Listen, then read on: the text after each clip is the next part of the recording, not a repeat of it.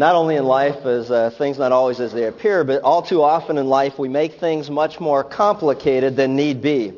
Consider the following story I heard recently while I was at the airport. There was a man at Los Angeles International Airport who was worried about missing his plane.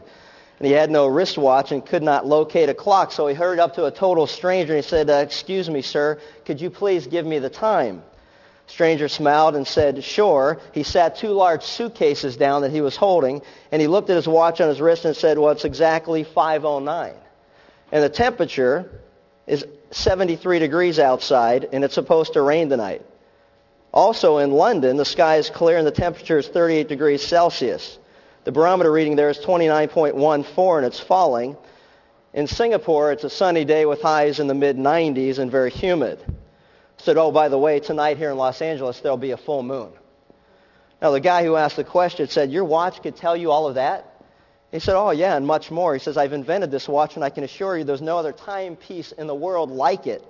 The man said to him, I've got to have it. I'll give you $2,000 for it. He said, no, it's not for sale. I invented it, and um, it's just not for sale. He said, I'll give you $4,000 for it. He said, no, I can't give it to you because I invented it, and I'm going to give it to my son for his 21st birthday. He said, look, I'll give you $10,000 for it, and I've got the cash right here in my, in my uh, briefcase. The man said, 10000 bucks. He goes, okay, sold. Takes it off, gives it to the man. The man with a big smile on his face hands him the $10,000 in the briefcase. He's putting the watch on. He says, thanks, mister. And he starts walking away, and the guy taps him on the shoulder and said, hang on a second. Picks up the two large suitcase and said, you forgot your batteries. You know, needlessly complicating things in life. All too often we do it needlessly to say, and many times it's true even in our study of the Bible. So often as we study the Bible, we begin to read it and we want it to say what we want it to say. We try to make it say what it doesn't say and we, we do all kind of uh, twists and contor- contortions to try to get it to say what we want it to say. Or even worse, we take that which is very simply explained and we make it more complicated than it needs to be. Today, as we resume our study through the book of Acts, I encourage you to allow God to get his message across to you as he sends it forth, to not try to make it say something that it doesn't, to allow God to speak to you. Not only to allow him to speak to you, but also just as importantly, to, as you listen to him, prod you along to take specific action in your life. I would just encourage you and I would pray that we would all be obedient as the Word of God penetrates our hearts and as the Holy Spirit conviction, convicts us of that which God would have us do in our life. So if you've got your Bibles, uh, turn with me to Acts chapter 3.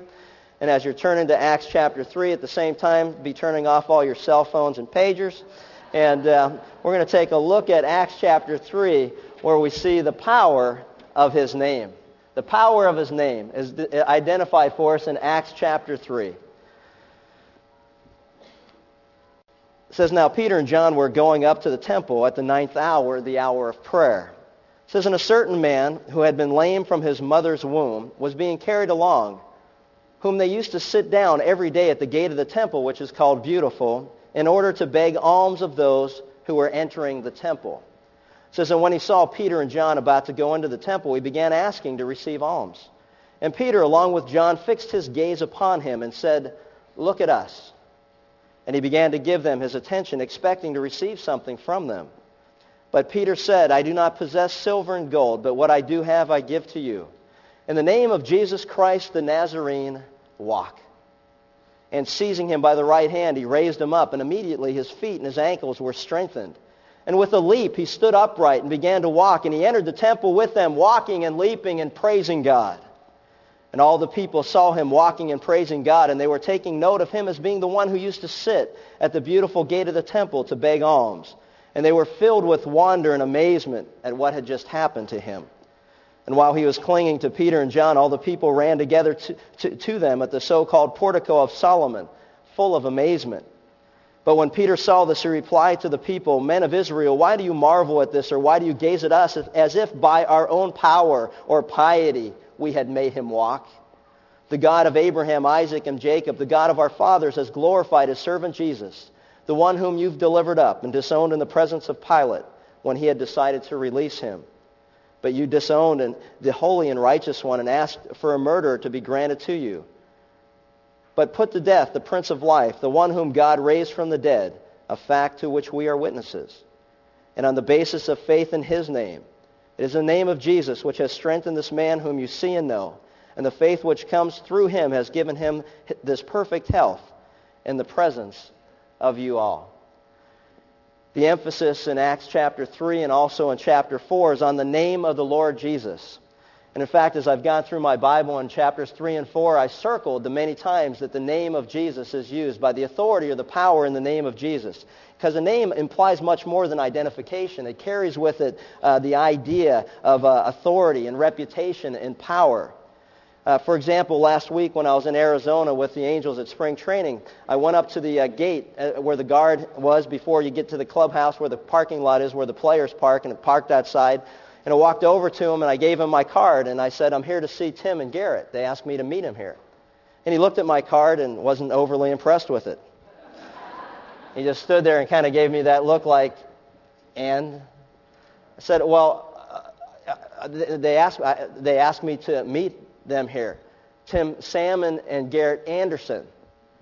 And he looked again at me and he looked at the card and he heard what I said and he said, wait a minute, I'll be right back and he ran. He proceeded to run. He said, in fact, he said, you wait here and watch the gate uh, while I go. it's a trick that always works. No. And uh, so he ran into the clubhouse and he came running back, and the guy was retired. And now he was tired again. And, uh, and he said, um, Oh, go ahead. You can go ahead in. And I looked over, and Tim was standing at the entryway, and he was laughing. He was smiling. He was going like this. Just. And the guy goes, No, go, go, go ahead. You can go. And I thought, wow, that's kind of interesting. You know, my name didn't mean a whole bunch. Uh, but their names really didn't mean much until I clarified who Tim and Garrett were. Then it meant a lot. And all of a sudden, I've got access to a place I didn't have access to just a moment before that. And I thought of that in, in light of the, the, the, uh, the idea or, or what the reality, the truth that we see here in this passage. And that is, uh, to put it all in perspective, if the names of Tim Salmon and Garrett Anderson have certain clout and certain authority and certain power that they could get me from the gate into the clubhouse. How much more so does the name of Jesus Christ? How much more authority does he have? The Bible says that all authority has been given unto him. The Bible says that Jesus Christ will judge every man. That the name of Jesus is above all other names.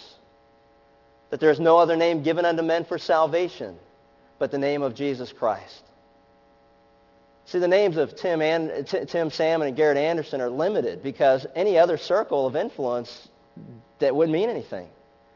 They could go somewhere else and say, I'm so-and-so, and the guy at the gate would look at them and say, and so what? There it meant something. But the name of Jesus means something throughout all the universe. For there's no other authority greater than him. So we find in this particular passage today, we sing songs. In fact, in Proverbs 18.10, it says that there's no other, uh, in fact, Proverbs 18.10 says this, the name of the Lord is a strong tower, and the righteous run into it, and they are safe. We sing classic hymns like, All Hail the Power of Jesus' Name. And in this particular passage, we're introduced to the truth that there is no name like Jesus. Just think about it from a very practical and logical manner. It's the name of Jesus that the world takes in a condemning and negative way when something doesn't go right in their life. Why Jesus of all the names in the universe? Why him? Before I was a Christian and playing sports, I heard Jesus' name mentioned often. Somebody would throw a pick or fumble the ball or strike out with the bases loaded. And I used to think, you know, it's kind of interesting that his name comes up all the time. I never hear anybody say, ah, Buddha. ah, Confucius kicked another one. Oh, Mohammed. Ah. We just don't hear it. Why? Because there's no other name like Jesus. There's a truth that needs to be conveyed as we see this. You know, the great concern of the first Christians was that the name of Jesus Christ, God's Son, be glorified. And believers today should have the same concern. I had a guy come up to me and say, you know, my boss continually uses the name of Jesus in vain. He said, what should I do about it? I said, well, you know, you, need, you really need to pray about it first. But uh, I wouldn't hesitate to confront him with no one else around and say, hey, by the way, I just want to let you know something that every time you na- use the name of Jesus in vain, that it's very insulting to me. And I'll tell you why. Because what, what's your, your mother's name's Bertha? How would you like me every time something goes wrong around here to go, well, you know what, Bertha? Said you'd probably get insulted by that. You probably wouldn't think that's very funny. Said, so I just want to share with you something that obviously that you've probably never thought about, but you know what? Jesus Christ is my Lord and Savior. And he died for me. And it's, you know, and, and it's hurtful to hear that. I just want you to consider that. You know, not in front of anybody, not to call anybody out. You never want to do that. You don't want to go toe-to-toe with your boss because you'll probably lose. And so the bottom line is, is that if it's something that opens the door for conversation, what a wonderful thing that that is. You know, how often we have those opportunities and we just pass on them because, what, we're afraid of the consequences of it? So you're going to pray that he just stops saying it? You know, the early Christian church was concerned that the name of Jesus Christ, the Son of God, be glorified, and rightfully so. You know, in our last message, we saw the Lord was adding to his church daily. If you've got your Bibles open, you see that in chapter 2, verse 47. Said that those who believed, the Bible says that, and the Lord was adding to their number day by day those who were being saved. When we read the words being saved, they were being saved from the condemnation or the wrath of God, the judgment of God, which all of humanity has to answer for as far as sin is concerned.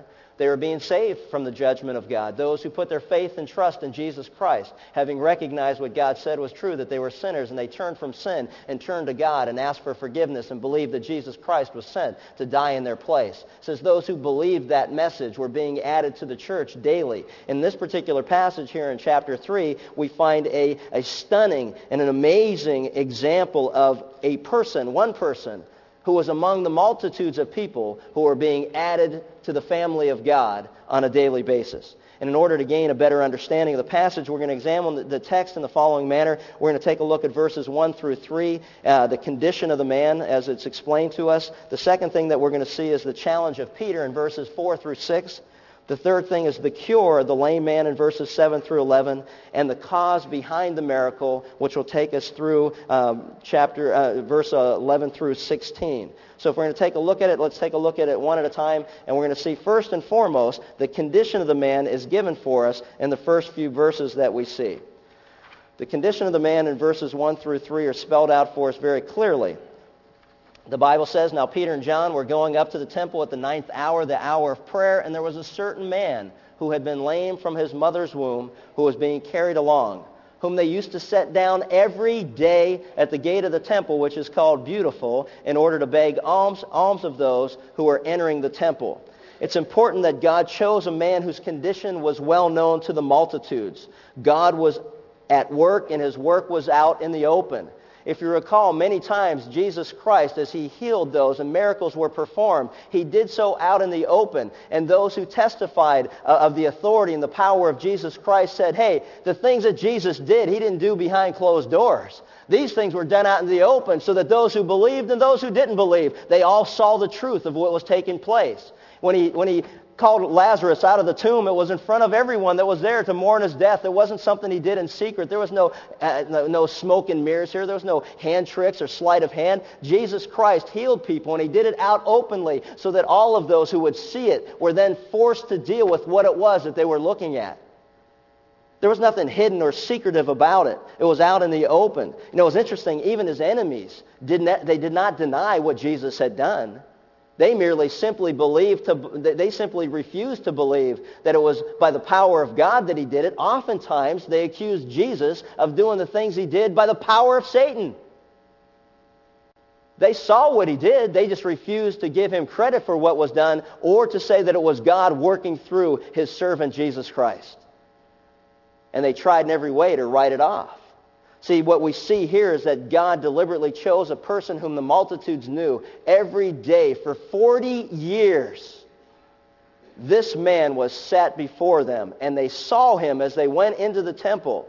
And God deliberately chose a certain man. This wasn't something random. When God does something, he doesn't do it randomly, kind of like, I'm bored today, I think I'll do something.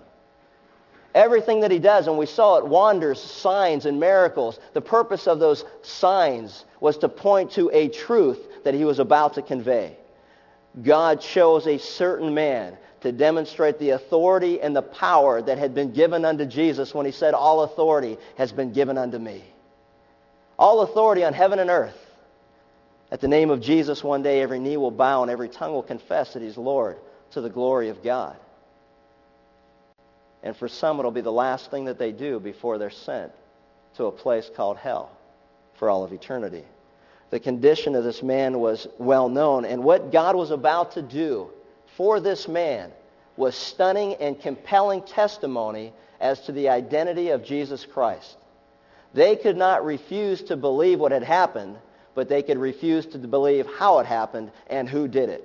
And that was really what we're going to see take place. The condition of the man was well known. It wasn't some simple it wasn't some simple miracle or sleight of hand trick. It wasn't a mental disorder that could be easily explained away. That's important to note. The man was born lame. He'd sat out in public, as I mentioned, in the same place every day for 40 years. And in fact, we see that in verse uh, 22 of verse four, uh, chapter 4, it tells us exactly that he was 40 years of age. And the three things that stand out at this particular point, point are this. First, we are given the, the, uh, the identity of the place in which all this happens the place and the time. We're told that this took place at the gate of the temple called Beautiful. In the overall temple area, there was a court of the Gentiles, which was a huge area. On the eastern wall was, of that was the Solomon's portico, which we read about in this passage. The court of the women was the first actual court that came, and then the court of Israel, where only men could go in, and then there was the temple, where only priests could go in, and then there was the place of the Holy of Holies. So we get a very clear geographic understanding of what is taking place here. Herod's temple had taken 46 years to build. And in fact, you may recall there was a time when Jesus said, you destroy this temple and I will raise it up again in three days. And they laughed at him. And they were saying, what do you mean you destroy the temple? It took 46 years to build the temple. And they misunderstood what he was saying. He wasn't speaking of the temple building itself. He was speaking of the temple, the temple of the Holy Spirit, which is body, as we know in 1 Corinthians. Don't you know that your body is a temple of the Holy Spirit of God? And so he was saying that you're going to destroy my body, but three days later I'll raise up. And he had told them exactly what would take place, but they laughed at him and thought he was crazy that the temple could be destroyed. It took 46 years to build. Well, Nicanor's gate was a gate that was named after the person who had donated it. And Josephus, the Jewish historian, says the gate was 75 feet high and uh, 60 feet high were the doors, and it took 20 men to close it every evening. This was a huge gate. And the Bible tells us that it was at this place, by this gate, that this man was taken every day in order to beg alms. It says that it was at the ninth hour, meaning it was 3 o'clock in the afternoon, the exact hour of the afternoon sacrifice. It would be the time where there was the most people that were going into the temple at that particular time. There would be the biggest crowd of the day would be at 3 o'clock. Everything that God does, he does for a reason and a purpose. We notice the people that are identified for us in this particular passage. There are certain people, and I think it's interesting, and, and it's important that we look at that because it says that they were, they were, he was carried along every day to the same place for 40 years. I thought, wow, you talk about compassion and commitment and consistency because this was no easy journey. They carried this man. According to Josephus, there are 14 steps on three sides that lead up to the court of women, five more steps that led up to this gate. He could go no further because he was lame, and no one with any infirmity could go any further than that. And every day he was carried to this particular place in order to beg alms. I think, wow, you know what? There's a lesson in that for all of us. The consistency, the compassion to continue to meet the needs of people around us. The third thing, and the purpose of all of it, as I've mentioned, was so that he could just beg uh, alms so that he could have some substance in his life. It was a great place to go, a very strategic place to go. There's no better place to hang out if you want to try to prey upon the compassion of people around you than to stand outside a church or a temple in this case to beg for money as people are going in to worship God. This is a great location. I mean, think about it. You know, you're going in and you're telling God how holy you are and how, you know, how you're honoring to God and all these things that you do. And hey, here we are begging right in front of you. What do you got for us? Every day, the same place. It was like his corner. It's like some of you, it's your seats. You know what I mean? You, you come the same place, it's your seats. And, and it's important to know that because, see, a lot of times, like, I can look out, and if you sit in the same place all the time, I know who's not here. But see, the only reason you sit in the same place is because you're always here. The other people that don't want to know anybody, if they know if they're here or not here, you kind of like just kind of randomly. Now, the balcony people, you're so far away, I can't really tell who you are.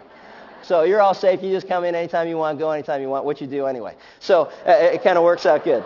So you just have that freedom there. But uh, so anyway, they lay this guy, they lay this guy down in the same place every day. And so that's why, in fact, you see in verse 10, it says that, hey, isn't this the guy who used to lay by the beautiful gate every day? This is the same guy. See, everything God does, he does for a reason. It says, now Peter and John were going up to the temple. Peter and John, I love that statement. As I was reading through it, the thing God impressed upon me was this Peter and John. You know, Peter and John are often found associating with one another all through Scripture. Peter and John, they used to be partners in a fishing business before Jesus came along and said, you know what? Why don't you come and be fishers of men? You catch them, I'll clean them. You know what I mean? Just came, partners in a fishing village. With James, they were part of the inner circle. They saw Jesus glorified on the Mount of Transfiguration. They prepared the last Passover meal for Jesus. It says that they ran to the tomb together and they turned it into a race. You know, I love the Word of God. It's just so real. You know, one ran ahead of the other one and it goes, I got there first. You know, I think they're always in competition until the Spirit of God came and took that all away from them. In competition, but Peter and James, and I thought just as a side note to throw out, who do you associate with? If your life was written today, there's Peter and John, always together, serving their Lord, the one they love. The Lord they love, the Word of God that they love, they're serving them together. Who are your friends? Who do you hang with? Who do you spend time with? Are they people that love the Lord with all their heart, all their mind, and all their soul, all their strength? That they love the, Lord, the, the Word of God and have it as the standard by which everything that they do is measured? Peter and John. What a great statement, isn't it? Like Peter and John, if the Bible says don't be deceived, bad company corrupts good morals, the Bible is equally clear that like iron sharpens iron, so one brother sharpens another.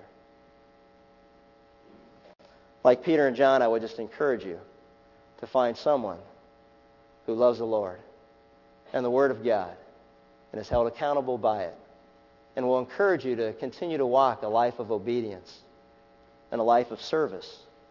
Because it doesn't take long when we're out of that circle of influence before we're pu- pulled in an opposite direction of the one that God would have us go. At a meeting last week, and we were sharing with a bunch of guys that we're all in baseball ministry together at, some, in some way or another.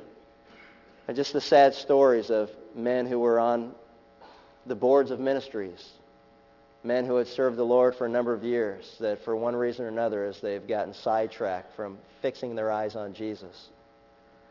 I hear of one leaving his wife and another who is caught committing adultery and it just breaks my heart.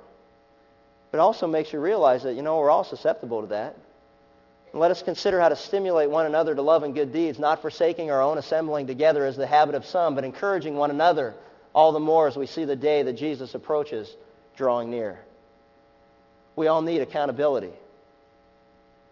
We all need help and encouragement to be obedient to the Lord and his calling in our life. I would encourage you to consider finding that person or persons that you can have a good time with, but they also keep you fixed upon Jesus, the author and the perfecter of our faith for the joy that was set before him, endured the pain and despised the shame.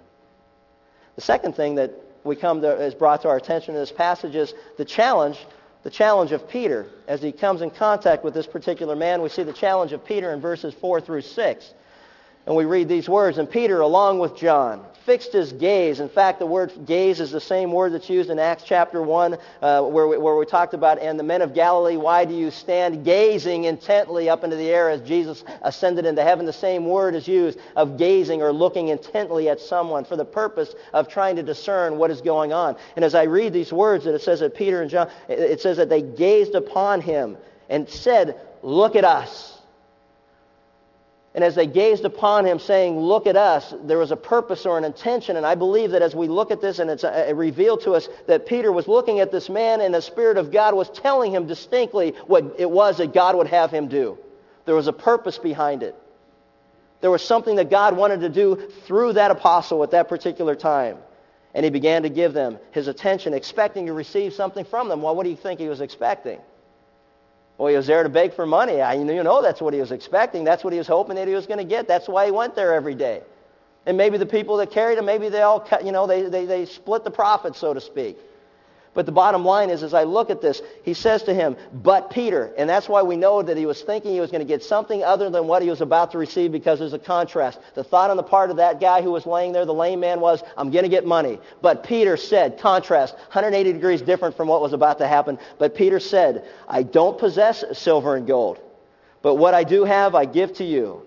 In the name of Jesus Christ, the Nazarene, walk. You know, it's amazing to me that Peter even noticed this one lame beggar is evidence of the Spirit of God and his ministry in our life. See, because God doesn't overlook anybody. That he would notice one out of a multitude of people, and we'll see in, in our study in the book of Acts, there were thousands of people that were at the temple that day, and literally hundreds of beggars, all probably in the same spot because they couldn't go any further. It was the last stop before you got into the temple. That Peter would recognize or pick this one man out out of hundreds that were there was specifically because he was led by God to do so. The reminder that we see here, and it's a very simple one, and that's this. The reminder is that we are reminded that our greatest need, contrary to popular opinion, is not money, nor more money, nor more stuff. We don't need any more money. We don't need any more material things. Contrary to every person that's sitting here who probably the course of this week said to themselves, I wish I made a little bit more money. I wish I had a little bit more money. Contrary to the popular belief, our greatest need is forgiveness and spiritual healing. That's our greatest need. In fact, it was Jesus who warned us by asking this question. He said, What does it profit a man to gain the whole world and yet lose his soul? Or what do you have that you would exchange? Or what do you want that you would exchange for your soul? The question is a very simple one. And that is, what would you exchange for your soul? You know, there's only two things that live forever, and that's the Word of God and the souls of men and women. Jesus said, what does it profit you if you gain the whole world and you go to hell? How's it going to help you? See, we're reminded that the most important question one can ask of oneself is this Where will my soul spend eternity? There's no more important question than that. Where am I going to go when I die? See, this man needed salvation for his soul and healing for his body. And you know what? And money couldn't provide either. Couldn't provide either. We cannot buy God's forgiveness.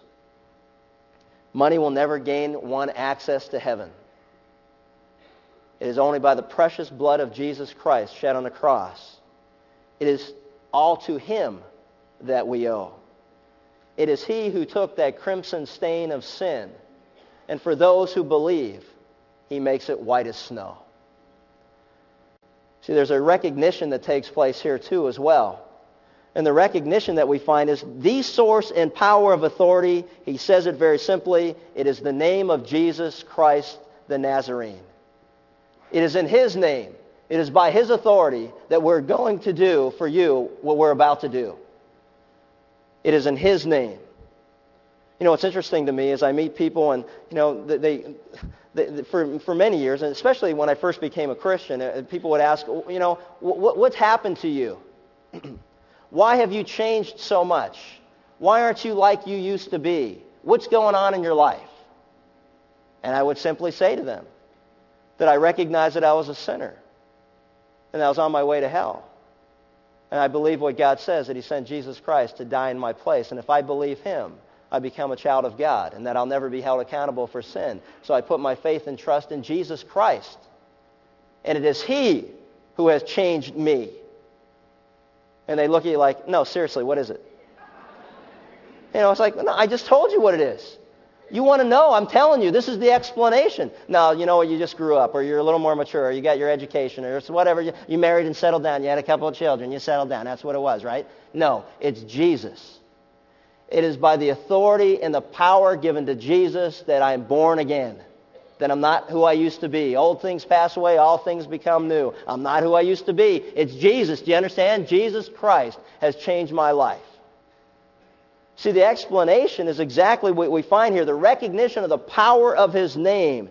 Literally, what he says to him, notice this. He says, Peter says, I don't possess silver and gold, but what I have I give to you. In the name of, of Jesus Christ the Nazarene, by the authority that has been given to him, all authority has been given to him. He says to him, Walk. Literally, the command is, Be walking. Be walking. And the Bible says that he is healed. Now, the question for you is this Was it simply saying the words that made him happen? Is there a magic formula that we have? We say, hey, you know, be healed. And someone's healed. Was it the faith that this lame man had? Do you notice any faith that the lame man had? Was it because of faith in him? No, it had nothing to do with him. It had nothing to do with the words. All that it had to do was the name and the authority that was given to Jesus, that, that God would, would glorify Jesus Christ through this incident, this event that would take place had nothing to do with anybody other than God and God's plan to glorify Jesus Christ through this event. And the Bible tells us that God used the apostles in verse 43 of chapter 2, that there were many wonders and signs taking place through the apostles. And I want to take a minute to kind of go through something that I think is important at this time because it ties in directly, and that is this. There is much confusion in our world today with regards to miracles and the so-called gift of healings that we hear about. What we have complicated, the Word of God will simplify, and I want to share some things with you very simply. As we read through the book of Acts and as we see the apostolic healing ministry, what God did through the apostles, there are several things we need to take note. Number one, First, many alleged healings today are fraudulent which means over years faith healers have been exposed as charlatans. They do some mind manipulation. There are people that have authority figure things where it's like, you know, if you're an authority and you tell me something, I'll believe whatever you say that, that, that you know, that it's going to happen, it's going to happen. Uh, a lot of what we hear so-called healings are psychosomatic illnesses or, you know, mental disorders that a person has and you can't really validate or verify whether the person was really nuts before they came in or even more nuts when they left. You know, bottom line is, is that the things that we need to recognize and understand about the healings that we see God doing through the apostles were that he took physical ailments that could not be denied, that could not be explained away. How can you explain a man that's lame for 40 years all of a sudden is up walking around shouting and praising God? How can you write that off and explain that away? Think about the things that Jesus did. He rose those who were, who were dead. He took those who were blind and could never see, and then they could see. He took those who couldn't hear, and the apostles, as we go through the book of Acts, will see the same authority was given to them that he could, they could do the same thing by the power and the name of Jesus Christ. Why? It was to glorify Jesus as the servant of God who said that he would be Messiah. This is what Messiah would do. Savior would do these things. Took those who couldn't walk, took those who couldn't see, took those who couldn't hear. He, took those who were dead, and, and, and they were healed. Today, you know what? You won't find any of that in any of these so-called healings. You know, you just don't. We're going to talk a little bit more in a second about it. The second thing is, is that Satan and his demonic hosts can also produce counterfeit healings. They do so not only under the guise of false religion, but under the deception of an umbrella called Christianity. Let me read to you. Jesus warned that false Christs and false prophets will arise and will show signs and wonders in order, if possible, to lead even the elect astray. Mark 13, 22. The Apostle Paul echoed that warning, relating it specifically to the coming man of sin when he said this, speaking of Antichrist. There's one whose coming is in accord with the activity of Satan, with all power and signs and false wonders. 2 Thessalonians 2, 9. Jesus warned that many will say to me on that day, Lord, Lord, didn't we prophesy in your name, and in your name cast out demons, and in your name perform many miracles? And he will declare to them, I never knew you. Depart from me, you who practice lawlessness. Listen carefully. God is not involved in, nor does he approve of, everything done in the name of Jesus.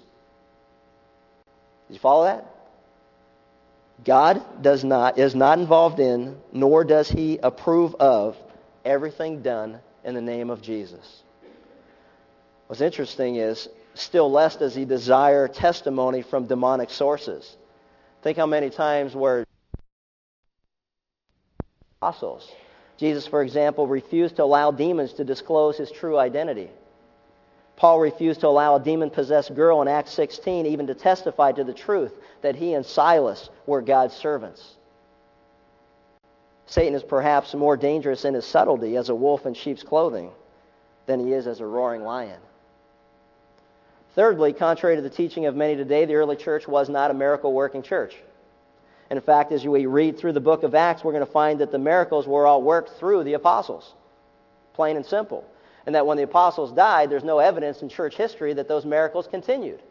And it's important to recognize and understand that because what God was doing was validating Jesus, his Savior, and also validating the apostles as his spokesman.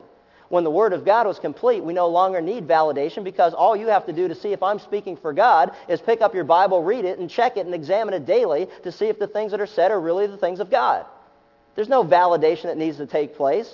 The validation is here. God will validate through the Spirit of God in your life, the conviction of the Spirit, that if truth is being told, you'll know it by reading the Word of God and say, hey, the man's speaking the truth from God.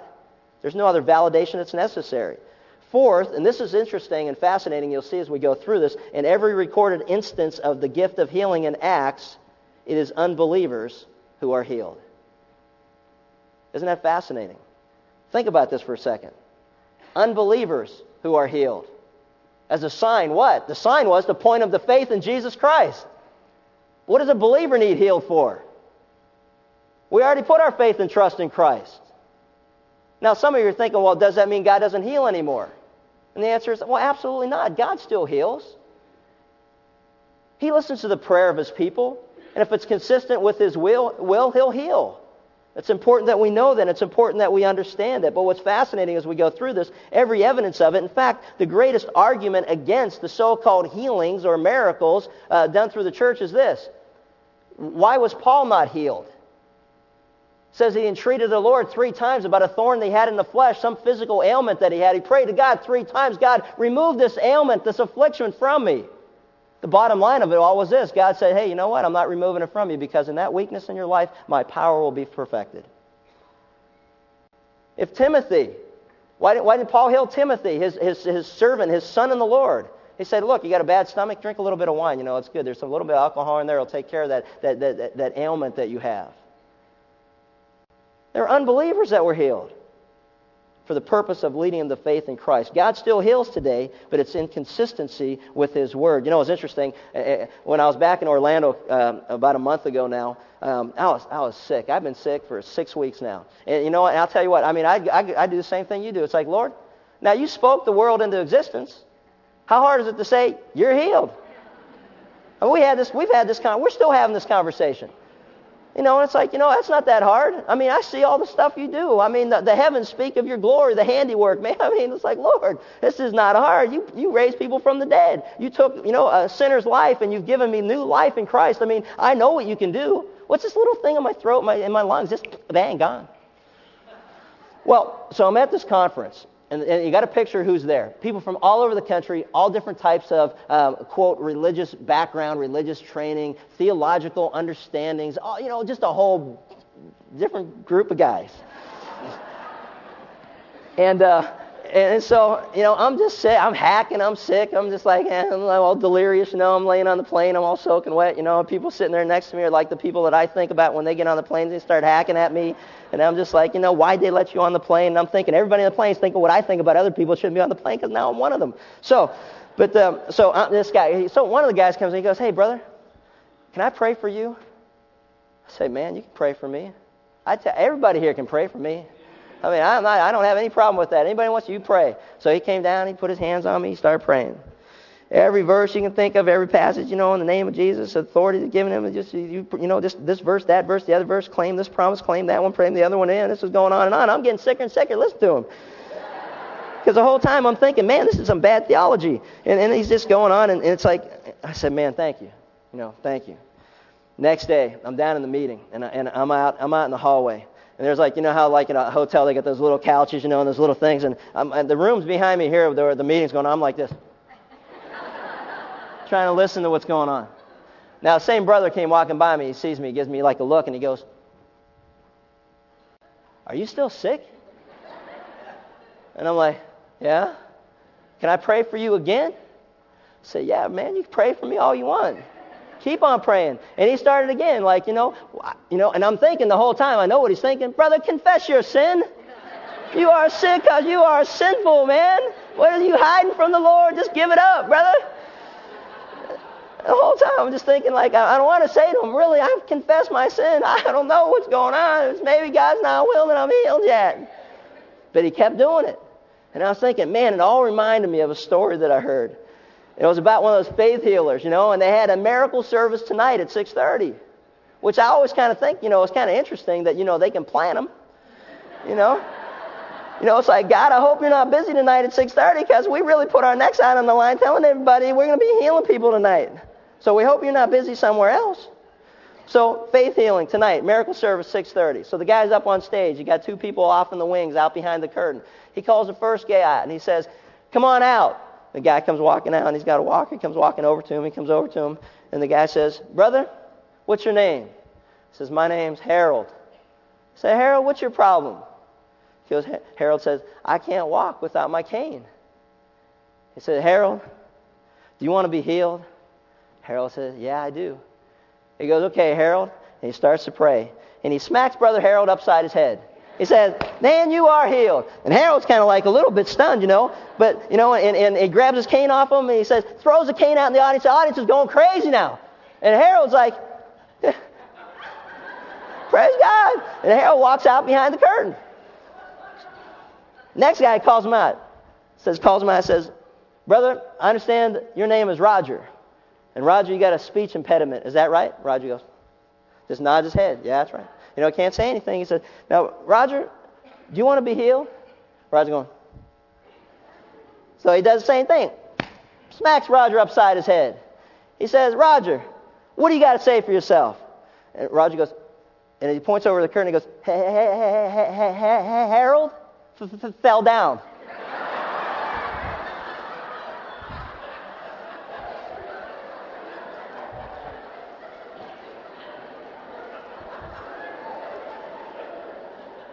You know, and, and, I, and I, I know, and I know, you know, I felt bad for my brother who had been praying for me because I felt like I was letting him down. You know, I wanted to be healed. I wanted that prayer to work. And it was like, you know, but God has, sometimes God has a different plan for our lives. Sometimes God's trying to show us something else and teach us something else. You know, as we look at this, you know, and we begin to understand the cure of the lame man the message that's here is more important than anything else that we can find, and that's this. In Acts chapter 3, notice in verse 7, it says, And seizing the man, seizing the man. Now stop and think about this. This isn't some manipulation here. This isn't some mind game. This isn't some hand, you know, sleight of hand. I mean, this is evident what was going on. It says there was some action that took place. Peter demonstrated, you know, his faith in the power of Christ. Peter was the one who seized the man's arm and told him, be walking. He didn't wait to see what was going to happen next. He knew what God wanted him to do in that situation. I believe the Spirit of God led him clearly to do what it is that he did. It had nothing to do with Peter's faith. It had nothing to do with the faith of the lame man. It had nothing to do with anything other than it was a plan of God to demonstrate the power that was given, the authority that had been given to his servant, Jesus Christ. And you say, how do you know that? And I'll show you in a minute. But this is exactly what was taking place. Secondly, we see that the man had the ability to walk. How can you argue with what just took place? The man had the ability to walk, notice this, and with a leap, with a leap, he stood upright, began to walk. He entered the temple with them, walking and leaping and praising God. I love this, man. This guy was pumped up. Think about it. This white dude could jump. I mean, he got up. He was like, man, I can, you know, you see all this. He's moon. I think he's moonwalking in the temple. You know, he's up doing that Toyota click your heel thing. Man, this guy was so excited. I mean, you, you couldn't help but notice what was going on. He had the ability to walk that was given to him. Third, the attitude is important that we see here. The attitude that we see of this man, his faith in God after he was healed. It was after he was healed that he began to praise God. There was nothing before that indicated that had anything to do with his faith, lack of faith, no faith. It was after God did this miraculous work in his life that his attitude was, man, I can't wait to tell everybody what Jesus Christ has done in my life. I think, wow, is that true of our lives? When Jesus Christ called you from darkness into his light, the purpose was so that we can proclaim the excellencies of him who calls us from darkness into light. He was praising the name of Jesus. And I think, wow, how convicting is that? What has the Lord done in your life? And when was the last time your attitude toward Him, that of praise and thanksgiving, was demonstrated in a public way before an arena of non believers? He was walking and leaping and praising God. The real praise was extended to God. Notice that. He didn't praise Peter and John, he praised God in the name of his Lord, Jesus Christ. Man does not get the glory that rightfully belongs to God. Never has, never will, never should. Jesus Christ gets all the praise, and to him be the glory. Now, notice also the amazement of the people that were there. All the people saw him walking and praising God in verse 9, and they were taking note of him as being the one who used to sit at the beautiful gate of the temple to beg alms, and they were filled with wonder and amazement at what was happening, at what happened to him. And while he was clinging to Peter and John, all the people ran together to them at the so called portico of Solomon, full of amazement. The word amazement, remember, is that of awe. They were like, their, their jaws were dropped. What is happening here today? What is the meaning of all of this? What is the purpose of this? The question is, what is it that God is doing here in our midst today? And the whole purpose of everything that God did was to generate an audience so that Peter could proclaim the gospel of Jesus Christ. Isn't that awesome? Everything God does in our life is to bring an audience to us, whether it is an audience of one or an audience of thousands, so that we can share with them the gospel of Jesus Christ. Everything God does in your life and mine, He does for a purpose. And the eternal purpose is so that we can share truth so that some may be saved. When was the last time you took advantage of the audience that God brought to you to declare to them the truth of the gospel of Jesus Christ? Notice what happens as the cause, and we wrap all this up in verses 12 through 16. The cause behind this miracle was God Himself. The cause behind the miracle is God Himself. As I read these, this passage, there's three truths. Notice but when Peter saw this, he replied to the people, Men of Israel, why do you marvel at this, or why do you gaze at us? As if by our own power or piety, somehow we made him walk. Notice the contrast there. It says they came to them and thought, Wow, you guys are awesome. And Peter and John said, We're not awesome. Why, why are you staring at us, us as if somehow we're something special? It reveals God's purpose behind this particular miracle, and notice what it is. Now, Peter gets into the explanation in verse 13. He says this The God of Abraham, Isaac, and Jacob, the God of our fathers, has glorified his servant, Jesus, the one whom you delivered up and disowned in the presence of Pilate when he decided to release him. Notice that? What's God's purpose? What does it reveal? That God did what he did to glorify Jesus Christ and to declare to those who were asking and were open and teachable as to what was going on to them to put their faith and trust in Jesus, the Nazarene, who is the Messiah, the Savior of the world. It's awesome that guy got the benefit of this message and that God used him to demonstrate the authority in the name of Jesus. Because not only did he get up physically and walk, but he spiritually was healed because we noticed that after this experience that he was walking and leaping and praising God. But the real message was that people would put their faith and trust in Jesus Christ. As we have Easter approaching us, the message is a very simple one. And that is what's the whole purpose of raising Jesus from the dead? It's the greatest sign to demonstrate that Jesus Christ is indeed the Savior of the world. There's no one else in human history that has been raised from the dead and is still alive today. The bottom line is that God raised him up on the third day, according to Scripture, so that man would believe that Jesus is the Savior of the world. There is no other name under heaven given by which men can be saved. It reflected also the attitude of the multitudes of people because he said to them, Hey, you delivered him up. You disowned him in the presence of Pilate when he had decided to release him. You disowned the holy and righteous one, and you even asked for a murderer to be set free instead of him. They were indicted, and they were guilty. And so are you, and so are I, because it's our sin that sent Jesus Christ to the cross. You are guilty, and I am guilty. They were guilty. And we need to understand that guilt before we can ever ask God for forgiveness. If you don't think you're guilty, why would you ask for forgiveness? See, repentance is something we don't talk about in our culture because it's looked at as such a negative thing. But until you acknowledge your guilt, why would you ask for forgiveness? I see it all the time in our relationships with one another, especially in marriages. It's like, well, I don't think I did anything wrong. Why should I ask for forgiveness? Well, until you realize that you did something wrong and that you're guilty, you won't ask for forgiveness. And even if you do, it doesn't mean anything. Okay, well, if it's going to shut you up, okay, I'm sorry. Sorry for what? I don't know. Why'd you go there? Why didn't you just leave it at I'm sorry because then we can move on? Well, no, what are you sorry for? I'm sorry because I hurt your feelings. I'm sorry I said because when I said I was going to call you, I didn't call you. I'm sorry because I'm callous and I'm a guy. You know, I'm sorry just for being a man. I, you know, that that covers it all. I'm just guilty. It's an umbrella guilt. You know, it's just, you know, stupid. Um, you know, it's just, but, but see, it reflects the fact that they were guilty before God. They had put to death the Prince of Life. And the third thing, we notice the requirement, and it was faith in his name in verse 16. And on the basis of faith in his name, whose name? Jesus Christ.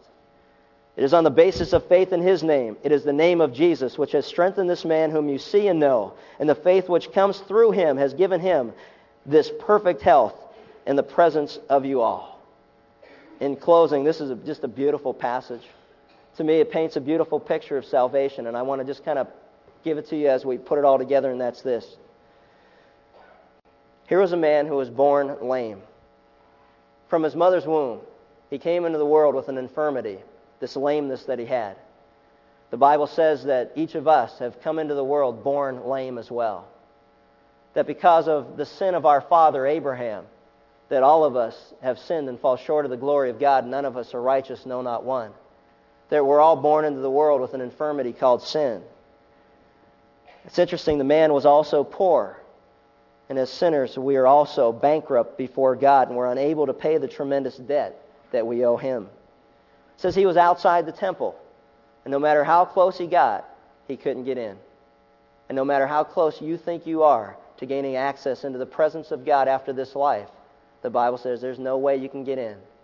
He thought that silver or gold could buy his way into the presence of God. And many in our world today think that they can go ahead and spend a lot of money or give a lot of money or donate money or give to the poor or build buildings or help certain ministries or hospitals or churches or whatever. And if they just do enough good things, that somehow or another that they're going to gain access into the presence of God. And the Bible says that, you know what? There's no way any of us can buy God's forgiveness because Jesus Christ paid the price on the cross for you and for me, for all who would believe, sufficient for the world, applicable only to those who believe. The man was healed wholly by the grace of God. And the healing was immediate and the healing was permanent. And we need to recognize and understand it's by grace we've been saved through faith and not of ourselves. It's a gift from God so that none of us could ever boast. When you repent of your sin and you turn to God and believe in Jesus Christ, the Bible says at that instant in time, you're a child of God to those who believe in his name. That being born again happens in a moment, a historic moment of time, and it's for all of eternity. It's permanent and it's complete. And it's also dramatic. When God takes a rebellious person who's running from God and turns them and breaks his heart to where they come to faith and trust in Christ, it's dramatic what happens. And it's evident to the world around us what happens. I'm concerned. I'm concerned because we live in a world today that says you can come to faith in Christ and nobody has to know about it. Could you imagine him getting this guy and saying, Walk, stand up and walk? But don't get too excited about what God's done in your life. Calm down. They'll think you're a Jesus freak or something if you show a little bit of enthusiasm or excitement for what God's done. So don't say anything. Just keep it to yourself.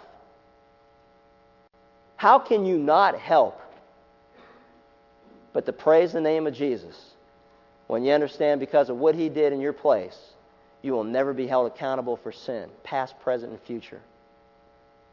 That you, when you die, absent from your body, you'll be present with the Lord. How can you not get excited about that? How can you not get excited about the fact that all your sins, all the garbage that you've done, everything that happened in your life, when you've come to God and asked for forgiveness, as far as from the east as from the west, He's removed our transgressions. How can you not be excited for the fact that God doesn't hold it against us anymore? Though our sin was as crimson, He made it white as snow. Man, this guy got up and he was walking and leaping and praising God. And I'll tell you what, now that he could stand, the whole world knew where he stood. Does the world know where you stand today? For he has not given us a spirit of timidity, but one of power and might. And when the Spirit comes, you shall be my witnesses. You will testify of me in Jerusalem and Judea and to the outermost parts of the earth. Do people know where you stand? Be steadfast then and immovable, always abounding in the work of the Lord, knowing that your toil in the Lord is never in vain. Father, we just. Lord, I'm, I'm, I'm guilty. I'm guilty of not taking advantage of the audiences that you bring into my life on a day to day basis, the individuals who come, the people that work for us, the people that work with us, the people that you bring into our path. God, how many times have I missed an opportunity to declare to them the truth of the gospel of Jesus Christ? And for that, I ask for forgiveness. God, and I just pray that every one of us who have come to faith in Christ, that we will rely upon the Spirit of God and the power and the might, the dynamite of God, to make a difference in the world in which we live. God, help us to become men like this lame man who could now walk, who was walking and leaping and praising God. And he stood behind the apostles, even though there was, there was a threat of arrest and imprisonment. And he stood behind them the whole way because he knew it was in the name of Jesus Christ that he had been healed. God, help us also that the world around us would know that those of us who have come to faith in Christ would know where we stand as we proclaim the excellencies of him who called us out of darkness and brought us into his light. And we just ask these things in Christ's name. Amen.